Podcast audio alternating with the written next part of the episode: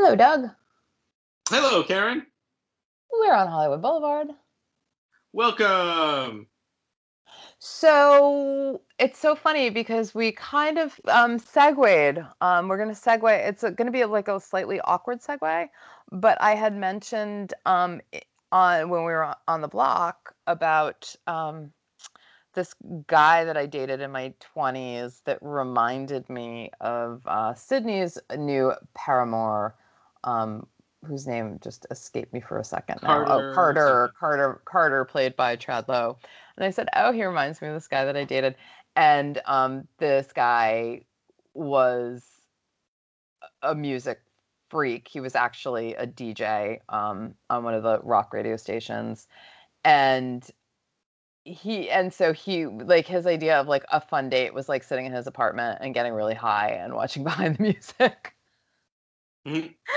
and so I mean, ironically, like I just co- sort of like was like, oh, that's who Carter reminds me of, um, because Doug and I had decided that we were going to talk about rockumentaries. Uh, for for this episode of Hollywood Boulevard, and it was just Yeah. really funny that I was It's like, "Oh my funny. god, that's like that guy." I'm not going to say his name, but uh, Oh my God, wouldn't that be amazing if he somehow was listening to this? oh crap, I hope not. Um, um, but yeah, so we're going to talk about rockumentaries. I'm a big fan. Are you a fan of rockumentaries? I am, and just to be clear, we are actually talking about not more than filmed concerts, concert movies, but true documentaries that give you the backstory of the band, the artist, the whoever. Yes. Um, so and so that would kind of be like VH1's uh, behind, the music. which was like one of those where I mean, you know, all joking aside, I actually really enjoyed watching it. And so, I mean, does VH1 still exist? It does. I think they just play zero music. No video hits. VH zero. Really? Pretty sure. I haven't watched it in years. They got rid of their top 20 countdown at least five years ago, which to me I think was like the final nail in their we're going to play any music coffin. Oh man. Yeah. Wow, damn. Huh. Well, okay. So anyway, um I should I should amend that slightly to say that on the VH1 Classic network that I get with my cable, that that's pretty much all music all the time. oh, But so it's wait, not new. many But it's not new. so how many do you like how many how, how many how many How many like how many VH1s are there? channels are there? There is, let's see, VH1. Actually, we might not get VH1 Classic anymore. There might just be VH1, and apparently all it's playing right now are reruns of Chappelle's Show and playing House Party and What's Love Got to Do with It this week. Wow. So that's where VH1 is these days. Interesting. All right, so what I'm going to one of the things that I am going to talk about um, that is not which you can watch now as opposed to wishing that it was still As there. opposed to time traveling. yeah, as opposed to time traveling. Um, if you have Amazon Prime, there is a I, I don't even know how I found this. It's kind of like a treasure trove of rockumentaries, um, including a series called, and I had the name wrong earlier. It, it isn't what I told you it was. It's called Classic Albums. And um, and so it basically is kind of a deep dive into a seminal album for a band. So um, for example, I saw the one with Tom Petty and the Heartbreakers, Mm. and they did a deep dive into Damn the Torpedoes. And so you have like most of the band members, if not all of the band members, you know, as long as they're alive and still talking to each other. And this one, Tom Petty was still uh, still alive, so he was in this um, when they made it. And they basically like sit there and they tell you about the making of the album what you know what inspired the songs or and and a lot of it is actually in the studio and so you get these really this sort of really interesting backstory uh, into kind of how the sausage was made right so for example, um, I think it was with Tom Petty with one of the songs. Now I can't remember one of the songs, but there was some the dude that worked in the studio who just was standing outside of the recording room and he was like shaking a shaker you know like the musical i, I, I think they're actually called a shaker the instruments and mm. the music and the producer could kind of hear it and liked the way that it sounded and ha- and was like get in here get in here and that and that added like a layer of sound to to the album and it was really interesting it's been really interesting to watch these because they will um i forgot what it's called but you can you can take away tracks and so they'll mm. take away all of these different mu- they'll take away they'll strip it down so you're only listening to a guitar track or the drum track or in this case the shaker track right and then they'll start putting it all together and adding tracks in and in and in and so what you think is just a guitar playing or like the guitar and the drums, you know, it actually is layer upon layer of all of these different sounds that end up making that song such a rich musical event um yeah. you know for for lack of a better word and so it's super fascinating to sort of see like and you know like those moments where i'm like well i thought it was just the guitar like the def leppard one like i always thought right. it was just the guitar right. but it, it, was the guitar but it turns out that there's a second guitar that's playing something completely different underneath what you think is the guitar what you what you recognize as the guitar riff they're playing something completely different underneath that is adding to that so that it is an a much richer and more complex sound. So fascinating. So it's not that sort of like VH1 behind the music. We're just kind of like gonna like Right, because it's not about the scandals as much as it's actually right. about the it's songs. Actually about the creation of the songs. So if you're kind of a music nerd like I am, like you really sort of like love hearing about the technique of song it's not even songwriting, but really song making and sort of the technique mm-hmm, of putting mm-hmm. an album together. Um, it's super fascinating. Um, and you also realize, like, as talented as these artists are, they write great songs, they put them together really well, they can even arrange them. At the end of the day, the magic really happens with the producers and, you know, at least with the albums. And you know, and it's also super interesting to sort of think about musical acts now and how I really have a hard time listening to the new artists live. And I don't know if it's because sound engineers don't know what they're doing anymore or if it's because they are now so overproduced in the studio that they're just not very talented and can't pull it off live. Whereas these artists, even though the albums are multi-layered and complex and may and so the songs sound really really good and you're probably never going to capture that live you've still there's still talent behind them when they are playing live that they still sound really fucking good yeah totally um i do think with the modern people it's that they're just not as good okay um but what's funny is I have seen classic albums. When I was uh, in college and post college, on of all places, VH1 Classic. That's where I saw a lot of these episodes, not knowing oh my God, this was the so same thing that that's now on Amazon Prime, and that's yeah. what you were watching and that's why I screwed up. I screwed up what it was when I emailed you earlier. I was like, "Oh, I've been watching this thing," and it wasn't like that's not what it's called. It was classic albums. Oh, you have so you do know yeah, what I'm talking about. and I was about. like, "Oh, is that a new show? Did I read about that anywhere?" Um, no, but I did see these in the past. You know, because I remember talking about. Um, I mean, like, I mean, like some of the most seminal albums. You know, like like the the Black Album, the Metallica did, yeah. and Goodbye Goodbye Yellow Brick Road, and Nirvana, and and of course Rumours. Uh, yeah, Rumours. Uh, but it's like yeah, and you learn you learn about the writing, you learn more about the vocals, and you learn about how the different instruments come into play. You learn more about the post production, and how all of those things equally contribute to what is then like a sound that everyone commits to memory forever. Right. Right. And there are so many things. And I remember that 20 Feet to Stardom movie about backup singers, that documentary that won the Oscar a couple of years ago. Like, you know, like there are there are parts of songs that's just they're sounds that I cannot label. I won't know that it is a guitar versus a backup singer versus a harmonica versus you know this instrument or that instrument or this obtuse thing making the sound. I just know in my head it sounds like this.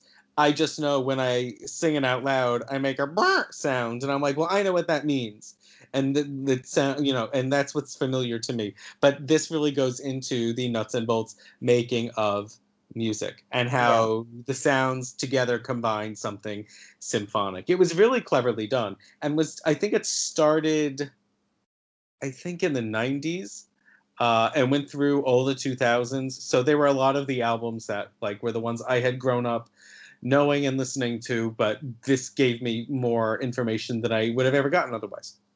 Yeah, it puts, it puts a lot of it in the context of its time.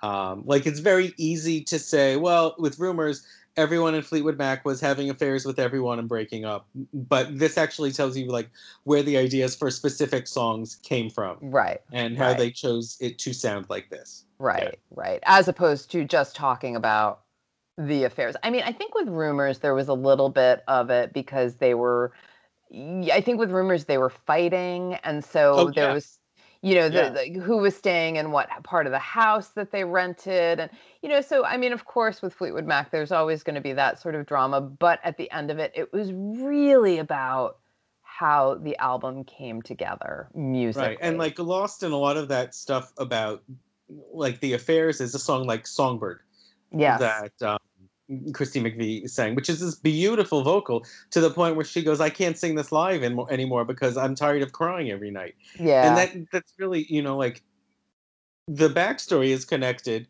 to what was going on, but you wouldn't necessarily know that right. just from putting in a CD, tape, record, however much you want to date yourself, and hitting play.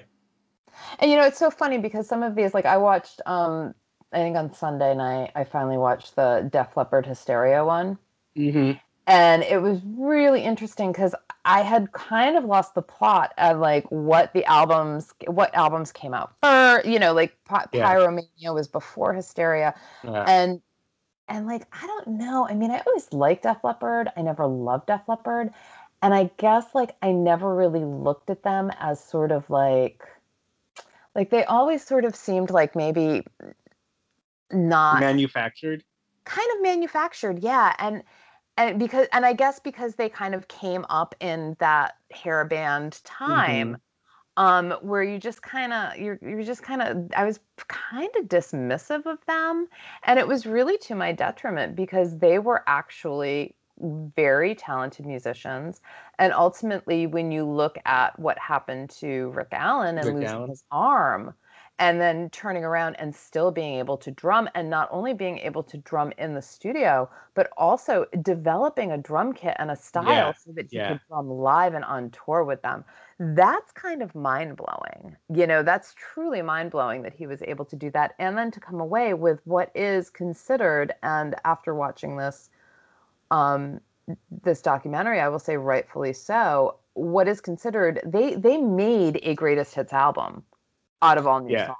Yeah. No, Hysteria truly is. Now that's Mutt Lange, who ended up marrying yeah. and then divorcing Shania. Like that man is one of like the great geniuses of knowing what will sell, of what earworms yeah. in any genre to create. But I mean, yeah, Hysteria is hit after hit. Yeah. And it's it's so easy because it became almost a cliche to make fun of Rick Allen, where he was in this horrific accident, but he didn't die. You say you know the the the line was always i've lost my arm and i'm a drummer. It's like yeah but you're still alive. It's like yeah but he was able to keep drumming. He was able to use new technology to become a better drummer yeah and yeah. and, and play even deeper on the songs that came after it's yeah. yeah. it's it's really incredible and and i feel like a lot of the albums that the classic album series did are those ones where you say like these are like a greatest hits i mean damn the torpedoes is one of them like yeah. that that was the third album I think for uh, Tom and the Heartbreakers, and it's like every single is a great. I mean, every track is worth re-listening to over and over again. It's so funny because uh, Hysteria and Damn the Torpedoes, that it was with those bands that they kind of almost had like the opposite. Like with Tom Petty, that was the band that that Damn the Torpedoes was the album that sort of like made them take off in the United States, but they were actually already really, really big in the UK. Mm-hmm. Like they were huge in the UK Yeah. and they couldn't sell they couldn't sell an album in the US. They couldn't go out on tour in the US and sell out stadiums. And Hysteria was the same thing for Def Leppard. They I think that they said Pyromania only sold like 3,000 copies in the UK. Like the UK could not be bothered with Right, they were huge here because they Yeah. fell right into the U.S. hair metal craze in the mid '80s, but not they weren't Not really liked at all there. Yeah, yeah like that and then hysteria came around and it was like and that was like how they like they were like really because even though obviously like the us is a bigger market you're going to get more like it's actually a bigger deal to to hit it in the us right but for them it was like being able to sell out like i don't like i don't remember where where they were but this like it was like this huge outdoor you know it wasn't like glastonbury but it was you get that idea like that big outdoor festival feeling like to be able to sell that out was such a like was such a coup for them because they had never you know like sometimes they would be called like the you like the, the the english would call them an american band like they had no idea that they were Right. actually british you know so that was like also like a really big deal for them which was like it's super fascinating how they had like you know tom petty was going through the same thing where they were not getting recognition in their home country until that particular album yeah, yeah. yeah, so that was so yeah, it's a it's really classic albums. I mean, there's so many of them. Uh, you know, and if you are like a music geek, um it's so worth the time. And what, they're only like 45 minutes, 50 minutes long a piece. Yeah. So you're um this is Amazon Prime, right? Yeah, Amazon Prime. Yeah. Yeah, Amazon Prime. And Do you um, have any I, other rockumentaries in your life that you've seen that you're a particularly big fan of? Um, well, I just saw, I just saw, and let me see if I can get this one right too. Um, I can, I can. Okay, so I just saw this one called The Rainbow. Is that about Rainbow? The band? No. Hmm. Okay, so you know the Whiskey a Go Go Oh yeah. on the strip in LA, right? Like broke all those, ba- you know, broke all the hair metal bands. Like so many musicians Yeah. came Yeah, part of the whiskey. strip. Yeah. I had no idea who owned it, um, what the background what the background story was with it. And I also did not know that the same people that did own the Whiskey a Go Go owned a bar restaurant that's kind of situated behind the the whiskey called the Rainbow.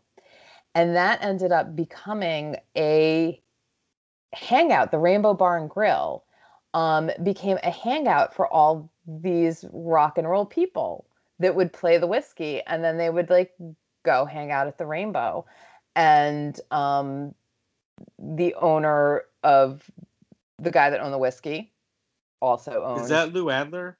uh, the rainbow bar and grill and no it was hold on let me see if i can get the names of these people for you um um so oh god i wish Is it Elmer Valentine? No, it was um Mag- Maglieri, Mario Maglieri. Oh, okay.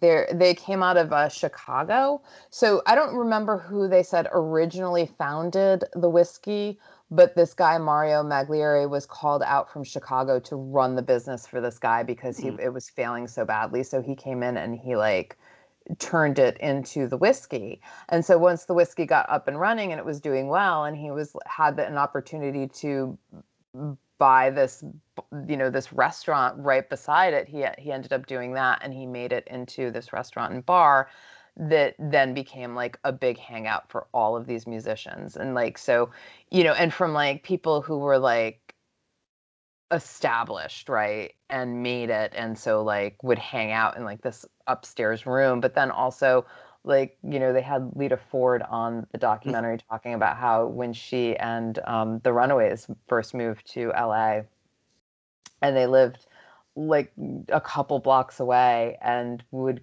play the whiskey and then you know and go to the rainbow every night because they didn't have any money. And so mario would give them chicken soup and a loaf of bread and he would and and he would be like don't worry about paying don't don't worry about it. I got don't worry about it. Don't worry about it. Like he would like feed the musicians. Like he would give them food like that they couldn't afford or he would you know give them a beer or you know like and he never was like you know pay up. Like he just it was just like this karmic thing with him. Like and he just loved I guess he just loved the musicians and cared about the musicians so what so much that he was just like, here, I'll feed you. And it was like, and it was really lovely. And Lemmy, um, from Motorhead would hang out there like and hung out there so much now like after he passed away they put like a like they have like i guess like a garden area and there's a statue of him and it's like the lemmy garden area or something like that named after him um ozzy was on the documentary um mm-hmm. you know just uh slash was in the doc like all of these names just talking about you know what incredible place that this uh, this Rainbow Bar and Grill was, and I didn't even know that it existed. And of course, I've been to the whiskey um, because you can't go to LA and not go to the whiskey, um, and then and then yeah. with the Rainbow, and it's just also been really interesting to see. It's now um, third generation running both of them. Mm. Um, Mario's son's Mario's grandson at this point, and how they've still managed to keep these places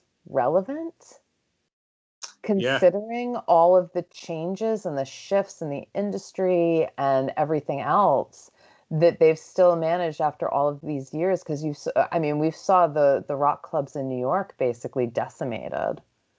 You know yeah, i mean they're like, all gone. they're yeah. gone. And that i mean i'm talking before covid you know who the hell knows no i mean like in the last 20 years not just the last year yeah. yeah, I mean, is the is Mercury Lounge still around? It has to be, right? Or did that? I think it's still. I think it's still there, but the acts feel kind of corporate and BSy, right? Not really organic. Because I think like the only places that might be left are Mercury Lounge and Bowery Ballroom, and sometimes I wonder, if, and that's because now Bowery Presents mm-hmm. is like a huge booker, and I think they actually run. I think they actually run a lot of smaller, like mid-sized clubs in different cities around the country oh, and so they end up kind of booking acts like you know they they they kind of have a tour circuit where they can book acts through you know? Um but but it's not it's definitely not you know cbgb's is gone. Um oh god yeah, Max's kansas city is gone yeah yeah yeah like a, a lot of those clubs and, and like some of the smaller grungier clubs um mm. down down in the lower east side from like the 90s like when the sto- where the strokes mm-hmm. came up mm. and you know and bands like that um with Jill, uh, julian casa casablanca what the hell was the name of his band ack i can't think of it maybe he is the strokes that was the strokes that was the strokes okay um, but yeah, like that, like the, those clubs that those guys came up in, those are all gone now. They don't exist anymore. Yeah. And so for for them to be able to keep the whiskey going, and the and the Rainbow Bar and Grill, for that matter, going is kind of a testament to the family that runs it. You know that they've managed to stay relevant. Yeah, great for them. I mean, yeah, it's amazing that the scene has been able to stay afloat in any way at all after all yeah. these years. Yeah. So my super, God, what a, it was, what it must have been like to be a part of it in its heyday. And also the fact that it isn't corporate owned, like they never sold out. That's the big that that is a big deal. Yeah. You know what I mean? Like like they never sort of said here, oh yeah, we'll take your money and we're gonna like piss off now, you know. And it did.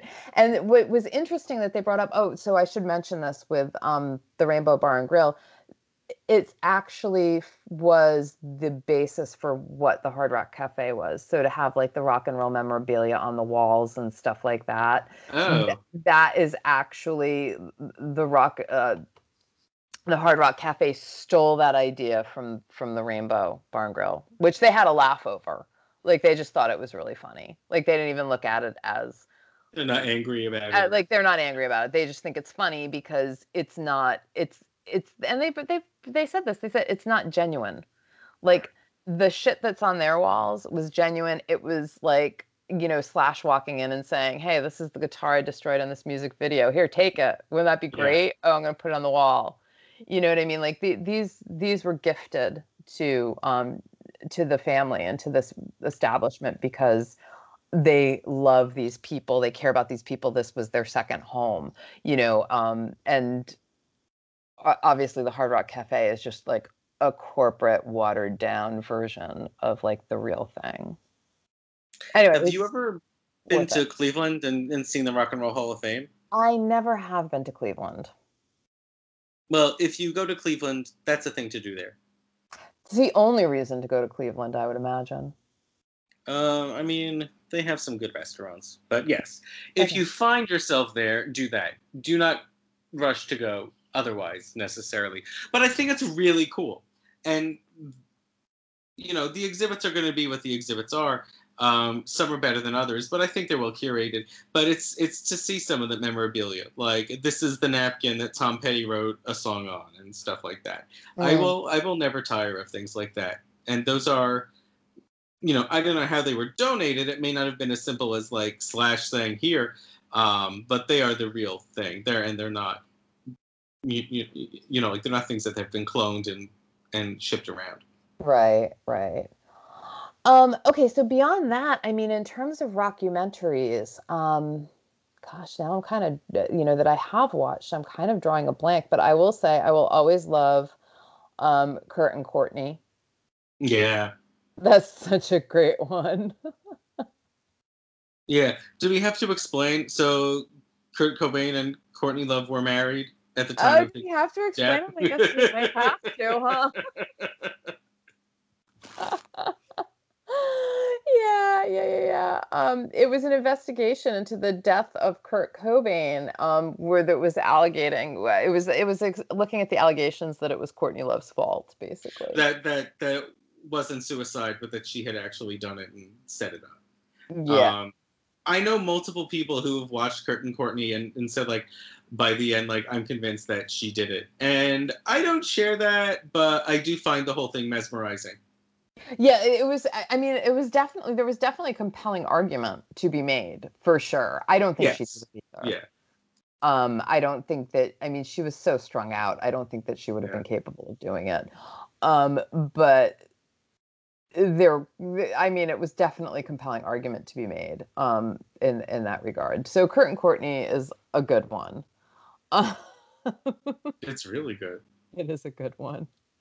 But what about you? Do you have one that you love? Um I feel like I'm forgetting a lot. yeah, But I know. cla- There's so many. classically speaking, I mean I think one of the greats is Gimme Shelter. which Right. isn't a concert film because while it's about the Stones concert at Altamont, it's ultimately about what happened when the Hells Angels, you know, got carried away to the point of killing fans. Um, and you watch the end, the band see the footage and react to it silently, which is kind of harrowing. It's yeah. pretty amazing. But you know what I remember is um, the Metallica documentary, Some Kind of Monster. I Did you ever see that? I think I'm I thought I saw it, but now I'm thinking maybe I didn't.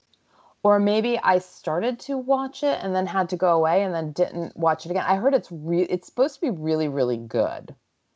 Yeah, and, and very uncomfortable because it's basically they are in group sessions to write and record their next album at the point that the band was its most fractured before finally kind of like giving way and taking a break and having one member replaced. But they have essentially a therapist in the sessions with them.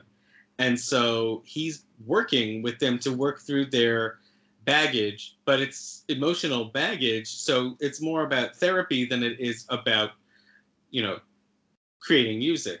And it's, you know, it's for egos and it's for people who have been together in this thing for anywhere between like 20 to 15, I get 15 to 20 years, um, who know each other inside and out, good and bad, um, and and have just kind of had it with each other. And I think it's fascinating to watch. yeah, I feel like maybe I started to watch it and then it just kind of it just it just kind of it just kind of didn't didn't um didn't continue. You know what one I couldn't watch that I tried Mm-hmm. to and then I was just like what the fuck is going on here was um the Led Zeppelin one. I think it was the Is that song the- remains the same? Yeah, yeah. I love it. I own it, but it's very like what's psychedelic for lack of a better word. Yeah. It was super trippy and I was like yeah. What the hell is going on here? And I honestly I couldn't I could not watch it. I was like, "Oh my god, this is too much. I can't do it." You you love it?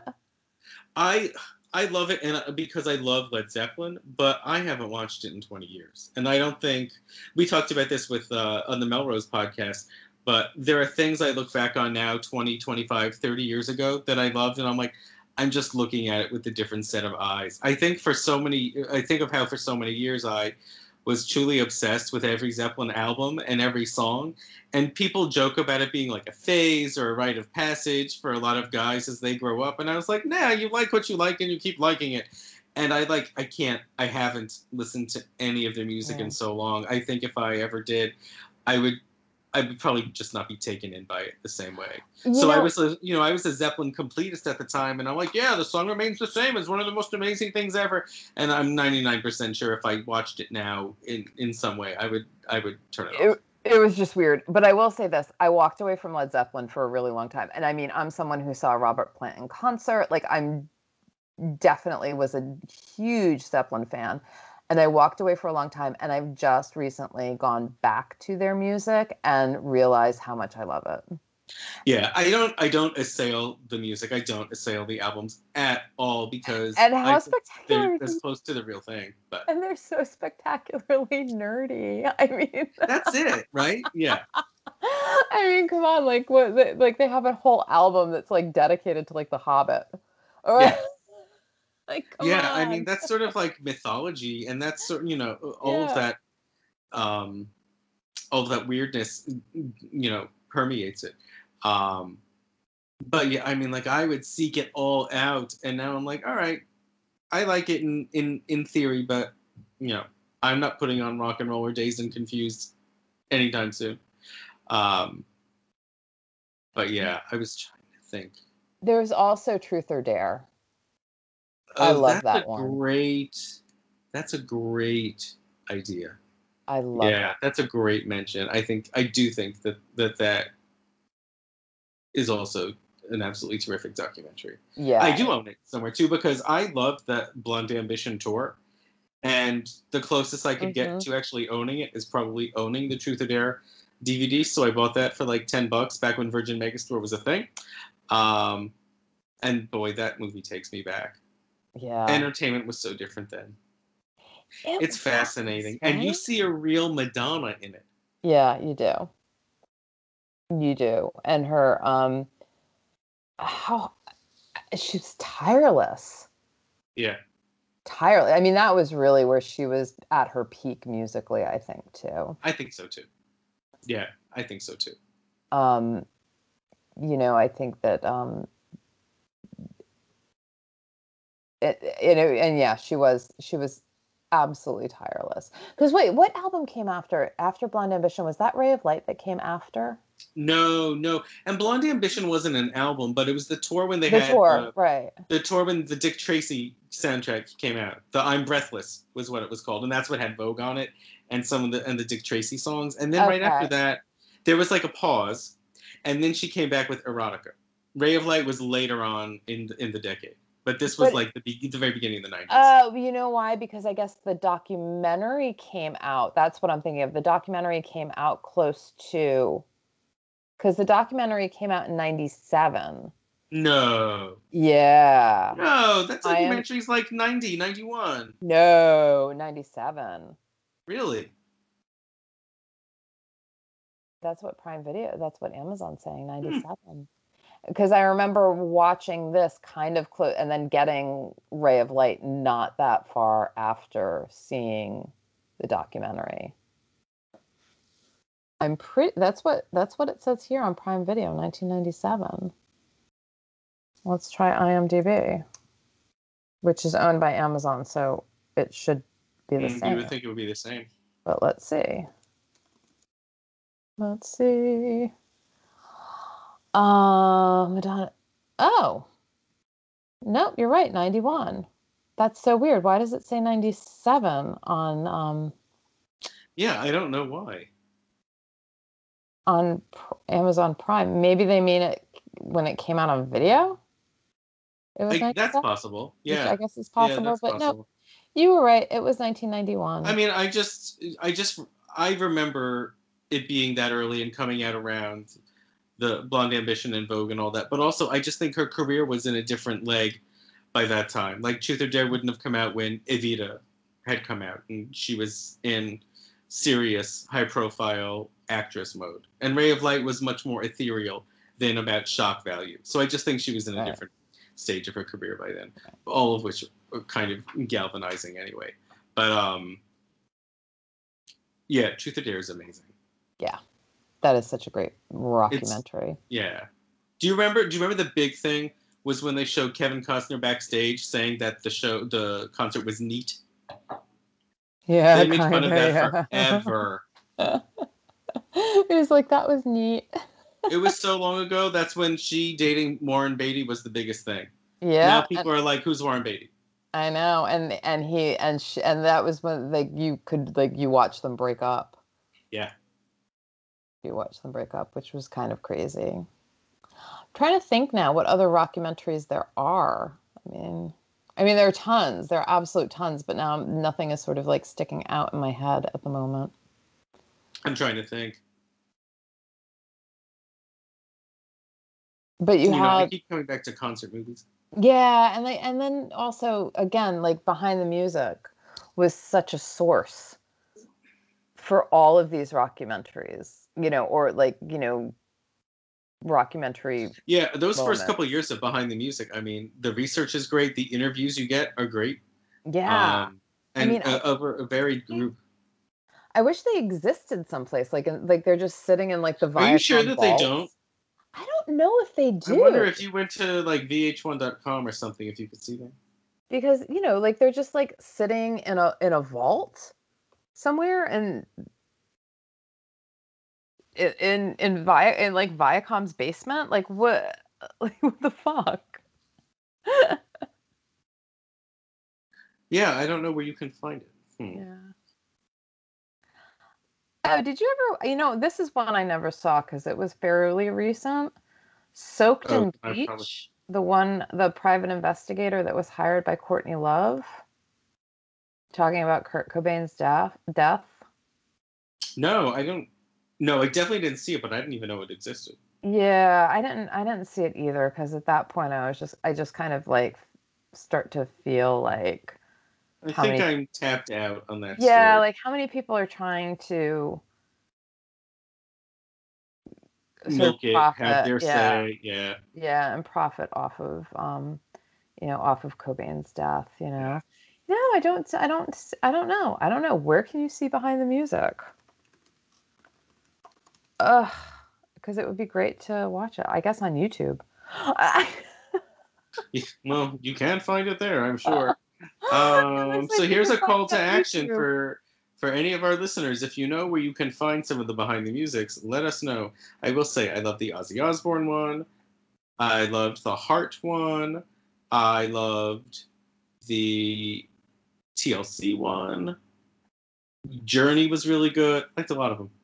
I saw all Yeah. of them first fell. I can't believe how, how you can remember them. God, that's crazy. At Poison. Remember that one. I remember Pat Benatar. Damn. Oh, the Def Leppard one, obviously, I saw that too. Um, Rick Springfield had a behind the music. Shut up. I probably did see that. Oh, the Go Go's one was great. they have a great story. Those girls were wild. There, you know, speaking of documentary, and then we can sign off and, and let our dear listeners go. Um, Showtime just had a documentary on the Go Go's in the last month or two. I didn't watch it because I feel like I know that story quite well. I don't, I don't need to see them 40 years after the fact, reliving stuff that I've seen them talk about during and 15 years after the fact. Um, but, but they all got together, I believe, and were interviewed. Those ladies are wild. I'm actually They sure halfway through, and I am halfway through a um a documentary on L7, which is Oh yeah. actually very fascinating because they're a phenomenal band that I don't think ever really got No, They're they really were forgotten. yeah they were really forgotten and they were such like an important part of that sort of riot girl moment and and actually really good musicians i believe Oh my gosh. uh was it one of the l7s or was it somebody from concrete blonde maybe who went on to actually be like a pretty major songwriter so working Oh, that's Linda scenes. Perry from Concrete from Four Non Blondes. Four non blondes that's what it was sorry Yeah. four non Concrete Blonde, by the way, is a band that I love very much. Their song Joey is one of my all-time favorite songs. That's the um that's the the uh the their albums were the one I wrote my f- very first book to. Really? Mm-hmm. Wow, that's awesome. Yeah, it was with the Con- Concrete Blonde albums on repeat. Yeah, Wow. yeah. I love music. Obviously, I wrote I write rock star romances now. Clearly. Clearly. So yeah, I guess that's it. I'm gonna go to bed. It's it's, time. Uh, we hope we have uh, lulled you to uh, sweet slumber as well, guys. Yes. Thank you as always for listening, and we're happy that we have survived the whatever you call these events of the last week and whatever is to come. Um, stay good, stay loyal, give us five stars. We love you, and let us know what your favorite rockumentaries are as well. Yes, we'd love to know because we're always looking for cool shit to watch. That's right. Cool. All right. See you guys next week. Take care. Bye.